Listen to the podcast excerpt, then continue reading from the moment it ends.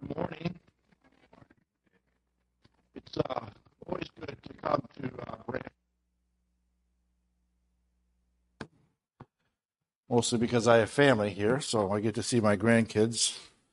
And actually, uh, this morning, I have all of my grandchildren here this morning. My two grandsons are with me as well, John and Wyatt. Um, their parents, one is in Texas, the other one's in Washington, so they're here for a little while, and we're getting ready to move them out there probably later this month. But we're glad to have them.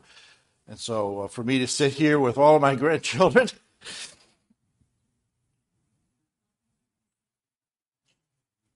singing about Jesus, that's a good day. Amen. Uh, let's uh, let's ask the Lord's blessing one more time for our time.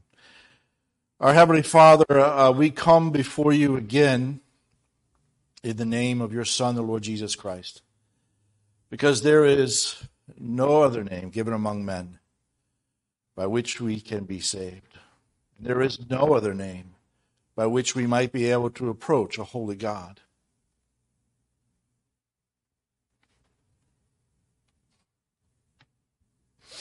What a wonderful name that is.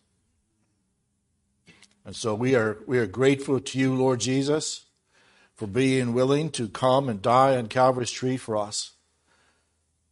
We are thankful to you, Lord Jesus, that you did all things well, that you walked upon this earth as a man without sin, who knew no sin and who could not sin, that you showed us the way to the Father, that you were the truth, you were the life, you were grace, you are all those things, that you stand now as our advocate before the Heavenly Father. We are grateful to you.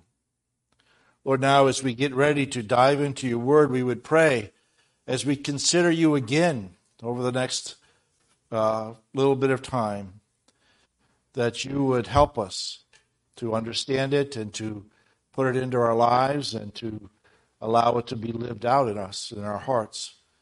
May we be a testimony to those around us because of what we hear from you this morning. So I'm grateful for your spirit, which is among us. I'm grateful that it leads us and guides us into all truth. And Lord, we pray that all things would be done in a way that honors and magnifies you. We ask your blessing upon us in your precious name. Amen. So we are, uh, I was asked to continue in this series of Joseph Makes Me Think of Jesus, which I was happy to do. And so we're in Genesis chapter 39 this morning.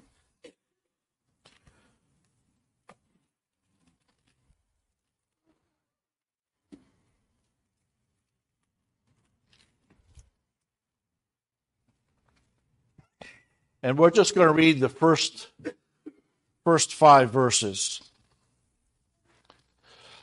Uh, Joseph had been taken down to Egypt and Potiphar, an officer of Pharaoh, captain of the guard, an Egyptian, bought him from the Ishmaelites who had taken him down there.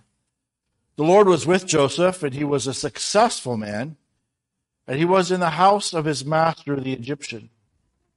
And his master saw that the Lord was with him, and that the Lord made all he did to prosper in his hand. So Joseph found favor in his sight and served him. Then he made him overseer of his house, and all that he had he put under his authority.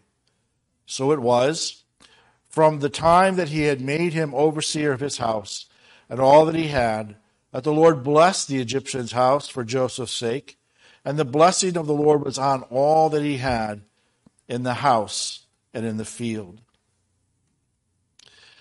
Hebrews chapter 12 and verse 3 tells us that we should consider him. Him being the Lord Jesus. And that's what we're doing as we go through the life of Joseph. We can see uh, little pictures of the Lord as we go through the story of Joseph and his life. So let us consider him again this morning. Today we have several things to draw out from the life of Joseph in these verses in which we see the Lord Jesus, but there isn't time to spend in all of them. And so there, this may not be an exhaustive list. And of the five that I have here that I'm going to mention, some will be just that. I'm just going to mention them, but there'll be a couple that will go into greater depth and hopefully bring some practical application as well. But I did want to just sort of tell you what those five things were that I see here in the life of Joseph that reminds us of the Lord. First of all, Joseph went down to Egypt.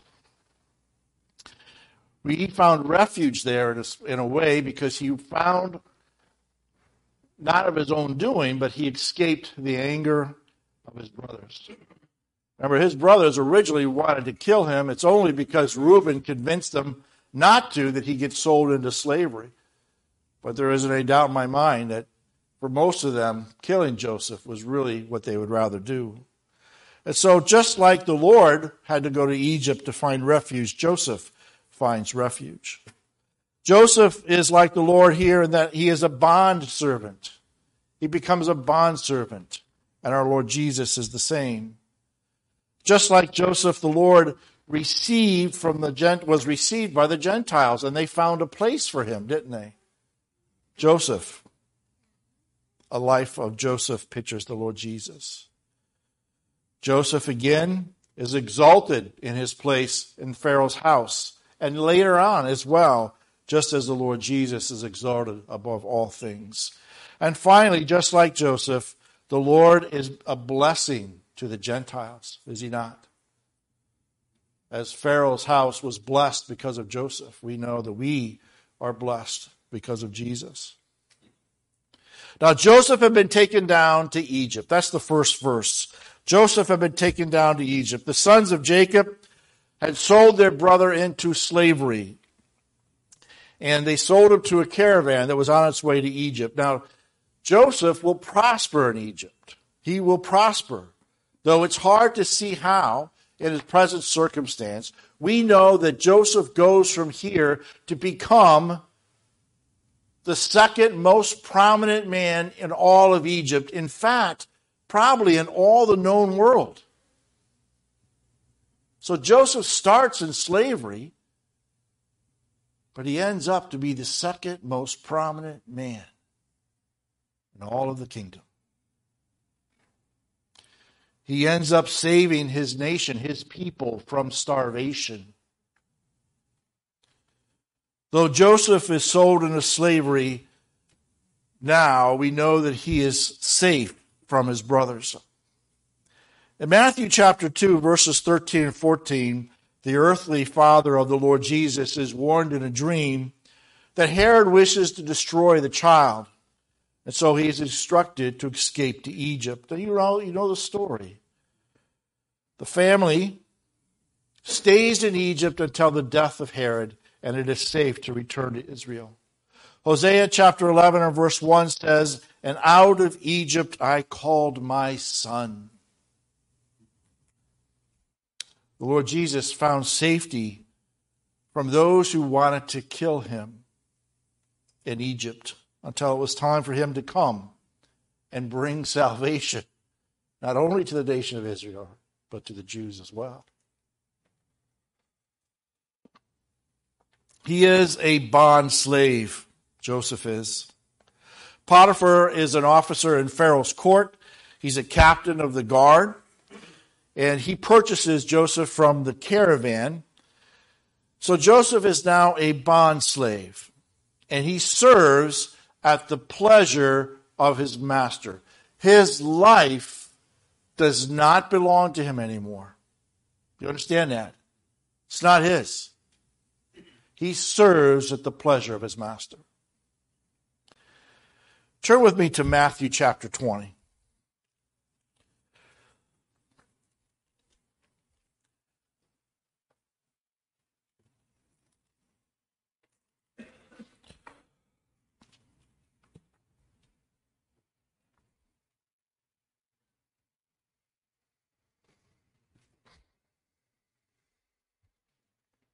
Now, just to give you, I just want to, I don't want to read the whole thing. I'm just going to read a few verses. Before I do that, I want to give you just a little bit of background. First of all, it is in, uh, this is just before the Lord Jesus enters into Jerusalem for his final week of ministry. And uh, he is actually on his on the road to Jerusalem at this point in time when this happens. And he has for the third time told the disciples that he was going to Jerusalem and that he would be uh, uh, portrayed and, and that he would be turned over to the scribes and Pharisees and that he would be crucified. So, and this is the third time that he's done so. And so I think the disciples are starting to get a little uneasy that there's something, there's a big change coming here. And what we see here in, in chapter 20 is that the mother of James and John approached the Lord Jesus with a request. Now, before we get too hard on, on, on the mother here, we know how mothers are, right? Mothers are people who want the best for their children, right? They're always acting in the best interest of their children. But James and John are not innocent here. In Mark's account, if you were to go into Mark, you'd find out that their mother isn't even in the, in the account. But here, Matthew writes the mother comes with the request. And the request is this they want to be able to sit at the left hand and the right hand of the Lord Jesus when he comes into his kingdom. Now, they've already been told in Matthew chapter 19, they've already been told that the 12 of them will sit on thrones and will judge the nation of Israel. But what, what these guys are asking for is they want a special place in the kingdom to sit on the left and the right hand of the Lord as he rules. The other 10 disciples, we are told, were in the New King James, it says they're greatly displeased. But the King James, I like what it says. It says they were filled with indignation. The Greek word there is a, com, is a, is a compound word. It means much and to grieve. It means to feel a violent irritation. These guys were mad. They, they couldn't believe that these two brothers would ask such a thing. But in verse 25, and that's where we want to look. Verse 25, it says, But Jesus called them to himself. You know that the rulers of the Gentiles lord it over them, and those who are great exercise authority over them. Yet it shall not be so among you. But whoever desires to become great among you, let him be your servant. And whoever desires to be first among you, let him be your slave just as the Son of Man did not come to be served, but to serve, and to give his life a ransom for many. But Jesus called him to himself. You know what he said? He said, Guys, come here. Just be quiet for a moment. I want you to listen to what I'm telling you. I want you to hear me. And so he calls them together and he tells them, he begins to contrast the way of the world with the way of the kingdom. The rulers of the Gentiles lord over their subjects. That's the world. That's the way the world does things.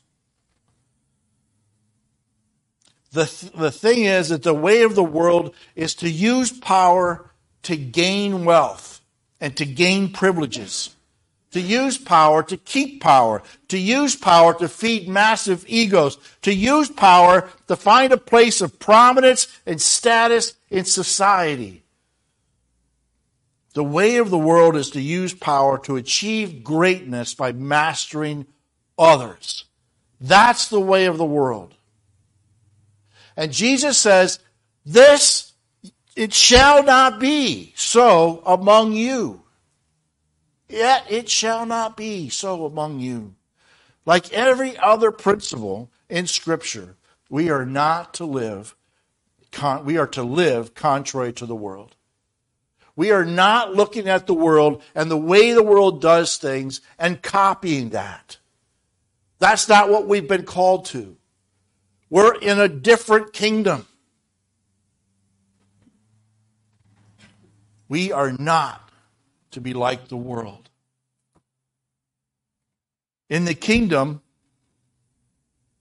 in the kingdom of heaven, to be great, the Lord Jesus says, you have to be a servant. In the kingdom of heaven, to be first, you have to be a slave. Now, I want you to notice something there. There are two different, uh, there are two words being used here servant and slave. And there are two different adjectives to go with each word. One is great and one is first. To be a servant is to be great. To be a slave is to be first. In verse 26, the Lord uses the word servant. The Greek word there, I'm not even going to try and pronounce it, but it's a word that's used for deacons. It describes someone who offers service to others. The word's emphasis is on the re- relationship of the person to the type of work they are doing. Often that work is menial and seemingly insignificant, but it's work that this person might get paid for. But it is low level work. The word used in conjunction with this servant, with the word servant, is great. And the Greek word there is megas. It means, it's a word that describes something that has become large, something that is grand, large numbers, large mass. But in this particular verse, it is someone that is esteemed highly for their importance. Did you get that? Somebody who is esteemed highly for their importance a servant. A servant is to be esteemed highly in the kingdom of heaven. In verse 27, he uses the word slave. The Greek word is doulos, translated bondservant or slave. It is used in reference to the lowest form of servitude. It describes a person in relation to their position the slave is owned. He does not belong himself. He serves at the master's pleasure. The corresponding word first that's used in that verse is the Greek word protos, and it describes somebody who is first in rank. In effect, what the Lord is saying is twofold. To achieve greatness in the kingdom, you will be willing to be this, do the smallest of tasks nothing will be beneath you. To become first in the kingdom, you will reduce yourself to a slave, to devote yourself to others in total disregard of your own interest. In verse 28, the Lord tells them that He is the ultimate example, and He says, Just as the Son of Man did not come to be served, but to serve and to give His life a ransom for many. Like a servant, there is no task too lowly for the Lord Jesus. You know, he turned water into wine because his mother was so insistent that she didn't want the host of the wedding to be embarrassed.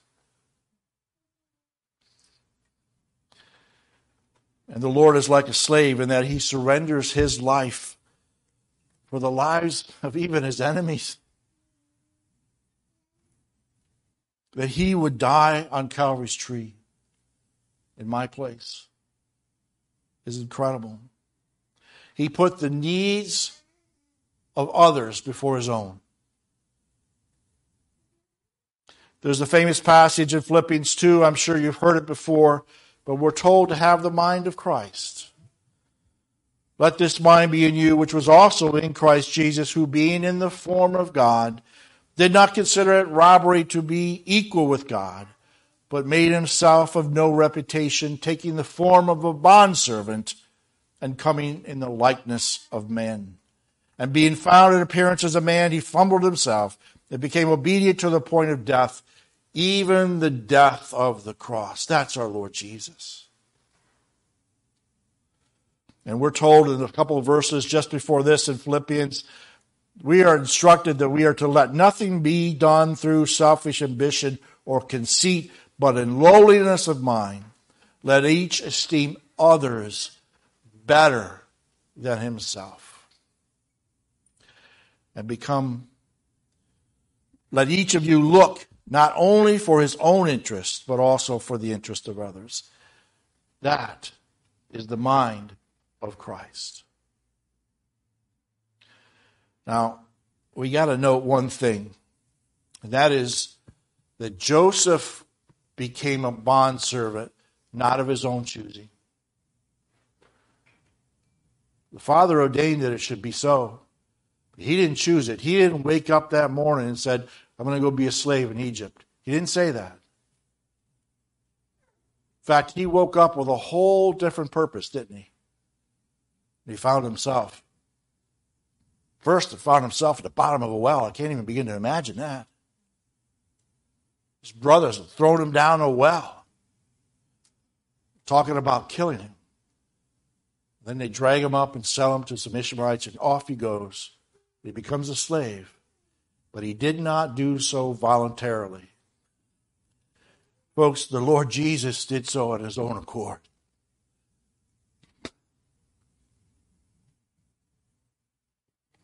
He did so because the Father asked him to. And he wanted to please the Father.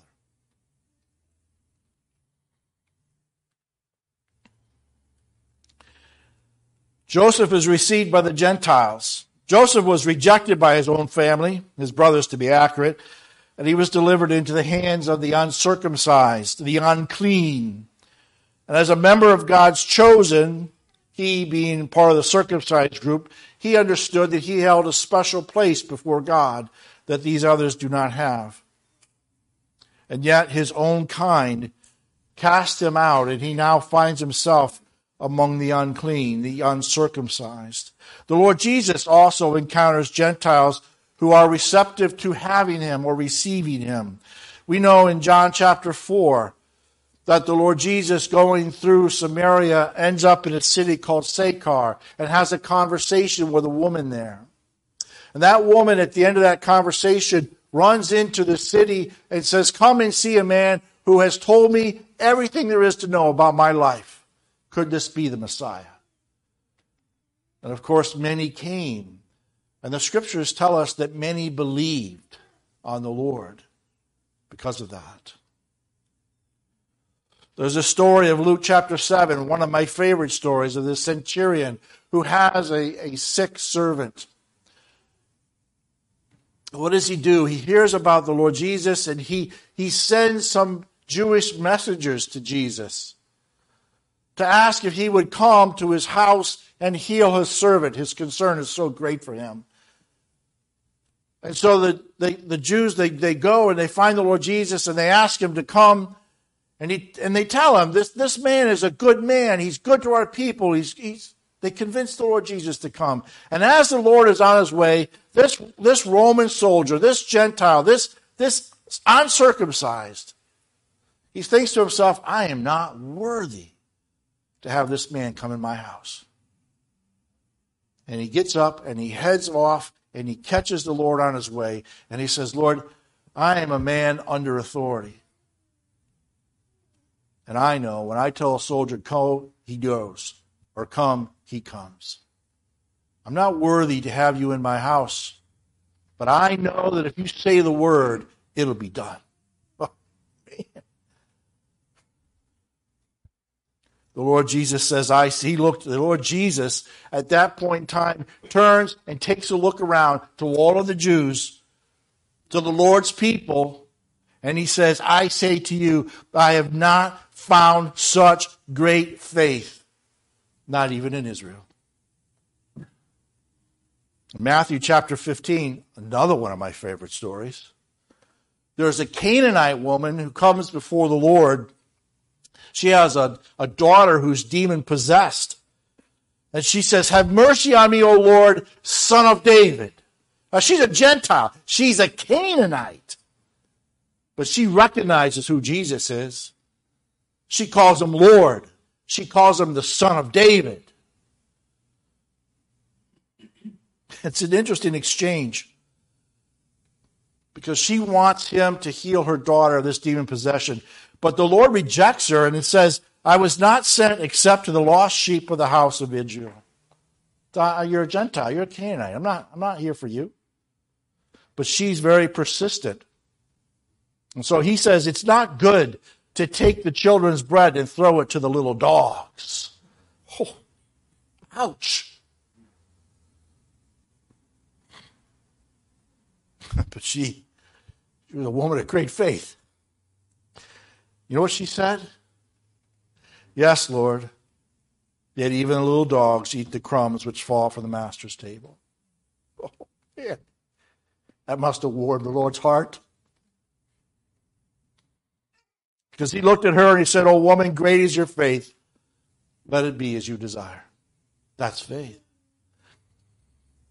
Just like Joseph finds a place among the uncircumcised, Gentiles find a place for the Lord Jesus in their lives. Joseph is given a place of prominence. In verse 2, it says that the Lord was with Joseph and he was a successful man.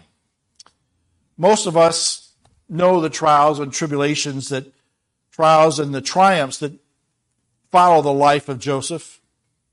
You know, sold into slavery, finds himself in the household of one of Pharaoh's officers. He serves well. He's granted charge of the entire household. But then he's falsely accused of a crime and he ends up in prison. And there in prison, the warden sees Joseph has great skills and puts him in charge of all the other prisoners. Now, released from prison, he becomes the second highest ranking individual in the kingdom second only to Pharaoh. And in that role in his service to Pharaoh, the whole world ends up coming to Joseph to bow down to him to request food that they might not starve to death.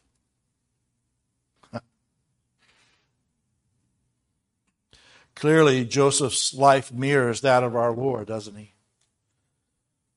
Never once do you hear Joseph complain. Not one time. You can't find it in the story of Joseph. Does Joseph sneak into depression as a woe is me? You don't hear it recorded. But I got to tell you, Joseph's a human. I'm sure that there's some of those thoughts in his head. I'm sure that there was great despair in his heart. But he didn't complain. You know what it says of the Lord Jesus? In 1 Peter 2, it says, When he was reviled, he did not revile in turn, return.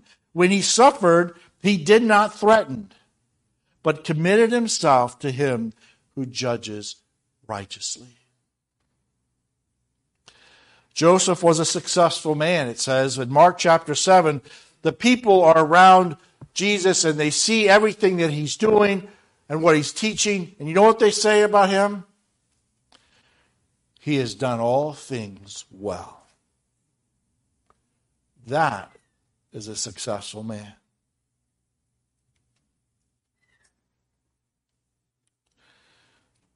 Joseph became the most prominent man in all of Egypt, and we know what it says about the Lord Jesus, don't we? In, for, in Colossians chapter 1, verses 18 and 19 He is before all things, and in Him all things consist. And He is the head of the body, the church, who is the beginning, the firstborn from the dead, that in all things He may have the preeminence. Finally, we come to verse 5. And verse 5 says, So it was from the time that he had made him overseer of his house and all that he had, that the Lord blessed the Egyptian's house for Joseph's sake. And the blessing of the Lord was on all that he had in the house and in the field. Because of Joseph, the Gentile's house was blessed. I want to just read to you, and I'm just going to read some verses from Romans chapter 15. This is what it says of the Lord Jesus. Now I say that Jesus Christ has become a servant to the circumcised for the truth of God, to confirm the promises made to the fathers, and that the Gentiles might glorify God for his mercy. As it is written, For this reason I will confess to you among the Gentiles and sing to your name. And again he says, Rejoice, O Gentiles, with his people. And again, Praise the Lord, all you Gentiles. Laud him, all you peoples. And again, Isaiah says, There shall be a root of Jesse, and he who shall rise to reign after, uh, over the Gentiles.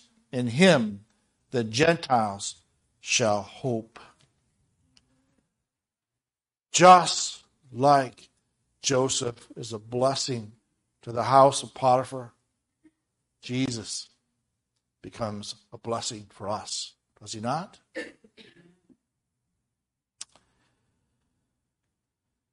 Now, I want to take a few minutes to do a deep dive in two topics.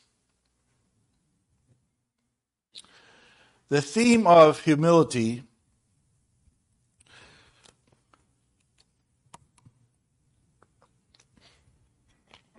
the theme of humility keeps coming up in the Lord's teaching to the 12 during the last days of his life. In fact, in uh, Matthew chapter 18, right after the Mount of Tri- Tri- Transfiguration, and you know, there's the in chapter 17, there's the Mount of Transfiguration, and there are only three disciples that are there with the Lord Jesus to see his glory. They come down from the mountain and they, there's this multitude of people around with the other nine disciples. And there's this discussion because they were unable to cast out a demon from this uh, boy. And so there was a, this fuss about it. And the Lord Jesus comes and, and says, What's going on here? Well, after this whole event takes place, as they're on their way on the road to Capernaum, there's a discussion amongst the Jews, amongst the disciples, I'm sorry, about who is going to be the greatest in the kingdom of heaven. When they get to Capernaum, they enter the house, and the Lord Jesus asks them, What was the conversation on the road? Now, they're probably a little bit embarrassed and shuffling their feet, and, you know. But they, uh, they say, Who, we're talking about who's, so they asked the question who's going to be the greatest in the kingdom of heaven? And the Lord does an amazing thing. He takes a child and he puts that child in the midst of these men. And he says to them, listen, if you're even going to enter the kingdom of heaven, you need to become like this little child. And if you want to be great in the kingdom of heaven, then the humility of this child is what you need. In Matthew chapter 19, people are bringing their children, or lots of children coming to the Lord Jesus, and the disciples are trying to shoo them away. And what does the Lord Jesus tell them? Hey, let them come, for such is the kingdom of heaven. And then we have our scene in Matthew chapter 20. This is just before he enters Jerusalem for that final week. But the final night of the Lord's life here on his earthly ministry, on the night that he is betrayed, what does he do? You know what he does. He takes him into an upper room. He takes off his outer garments and he begins to go about washing the feet of every single one of those disciples, including Judas.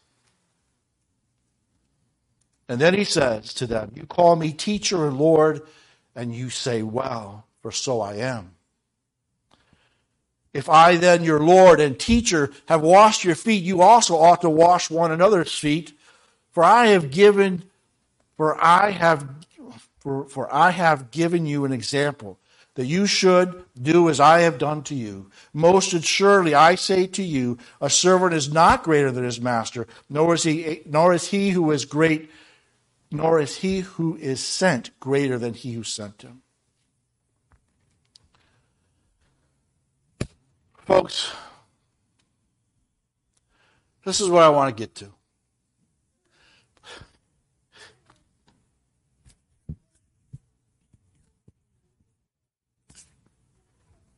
It's been laying on my heart for many months now. We, it's true, we live in a society that is in chaos.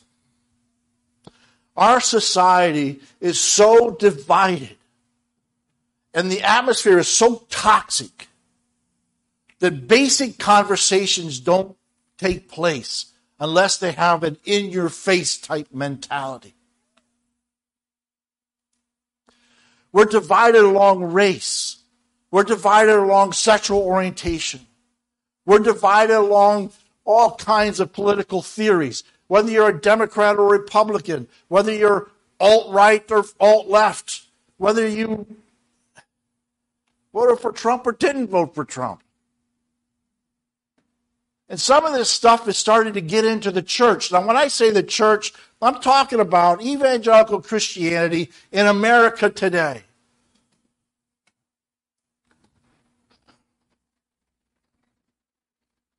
We even have discussions over vaccines, pro or not pro, mandate or not mandate, mask or no mask. And that's amazing to me that these conversations can melt down very, very quickly. It's sad. But even in the church, the church has not even been immune from this. 30, 40 years ago, you know, you could you could look at the denominations and you could see some of them going away from the Word of God, and, and, and it's a slippery slope. And, and you can see everything, denomination after denomination. Click this one off, click this one off, click this one off. But there was one denomination that I was always sure would never falter. And that was the Southern Baptist Convention. I was pretty convinced that those guys were going to stay true to the gospel. Not true anymore. Not true. You know what's driving them crazy? Critical race theory.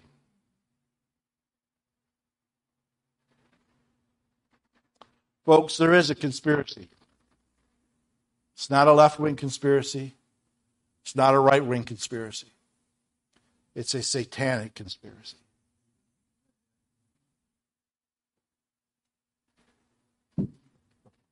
Folks, humility is the way of our King.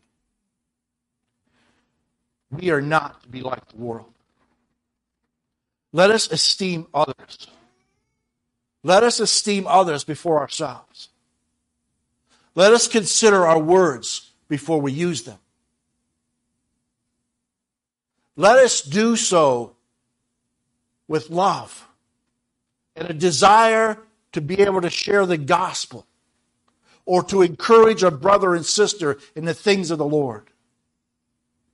Let us not try to win arguments. Let us try to win souls. Amen.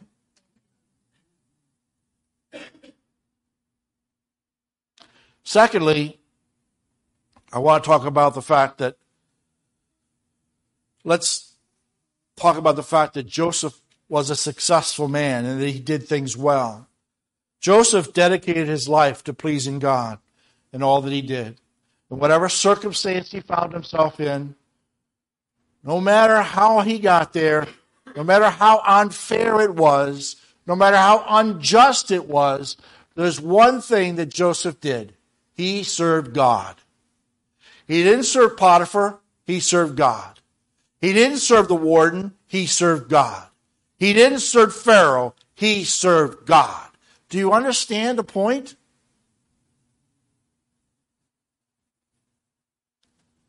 There is not a situation or a circumstance that you will find yourself in that God doesn't know about and knew you would be there.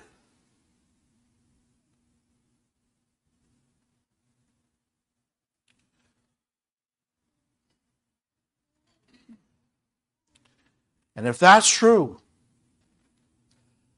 then all you got to do is trust Him. Stay the course. And you'll be all right. You know, I always just just quickly this reminds me of uh, Meshach. What's that?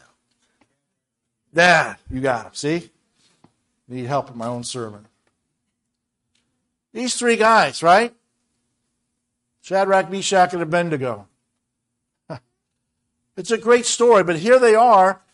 They have an opportunity to save themselves. All they have to do is bow down to that idol. Bow down to that idol, and you'll be fine. You don't bow down to that idol, I'm going to put you in a fiery furnace. I love their answer. I love their answer. I don't know if God wants to save us or not. But He can. But if He doesn't, we're not going to bow down to your idol. That's the same attitude that you and I have to have every day. What we do, we do for the Lord. Now, it doesn't matter what your employment is. Doesn't mean it doesn't matter what kind of work you do. If you do it as unto the Lord, you're going to be fine. You'll be fine. In Colossians chapter 3, it says this Therefore, as the elect of God, holy and beloved, put on tender mercies, kindness, humility, meekness, long suffering, bearing with one another and forgiving one another.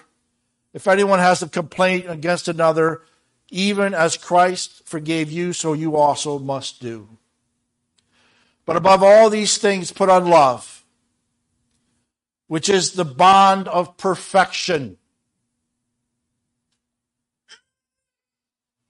Amen. And let the peace of God rule in your hearts, to which also you were called, in one body, and be thankful. Be thankful. Let the word of Christ dwell in you richly in all wisdom teaching and admonishing one another in psalms and hymns and spiritual songs, singing with grace in your hearts to the Lord. And whatever you do, in word or deed, do all in the name of the Lord Jesus, giving thanks to God the Father through him. It just means, folks, that when you go to work, you're working for Jesus. That's what it means. You're working for Jesus. If you keep that big picture, regardless of what happens to you, be it fair or unfair, you will be successful because God will see to it. And if nothing else, you're bound for glory. 1 Corinthians 10 31 33 says, Therefore, whether you eat or drink, whatever you do, do all to the glory of God. Give no offense either to the Jews, to the Greeks, or to the church of God. So that's how God sees the world, you know. God does not see the world in black and white, yellow or red. There are Jews, there are Greeks, and there are the church of God. That's it. And just as I also please all men in all things, not seeking my own profit, but the profit of many, that they may be saved. 1 Corinthians 15, 58 says, Therefore, my beloved brethren, be steadfast, immovable, always abounding in the work of the Lord, knowing that your labor is not in vain in the Lord. Joseph makes me think of Jesus. It's true, isn't it? It's a great study. Lord bless you as you continue in it. Let's pray.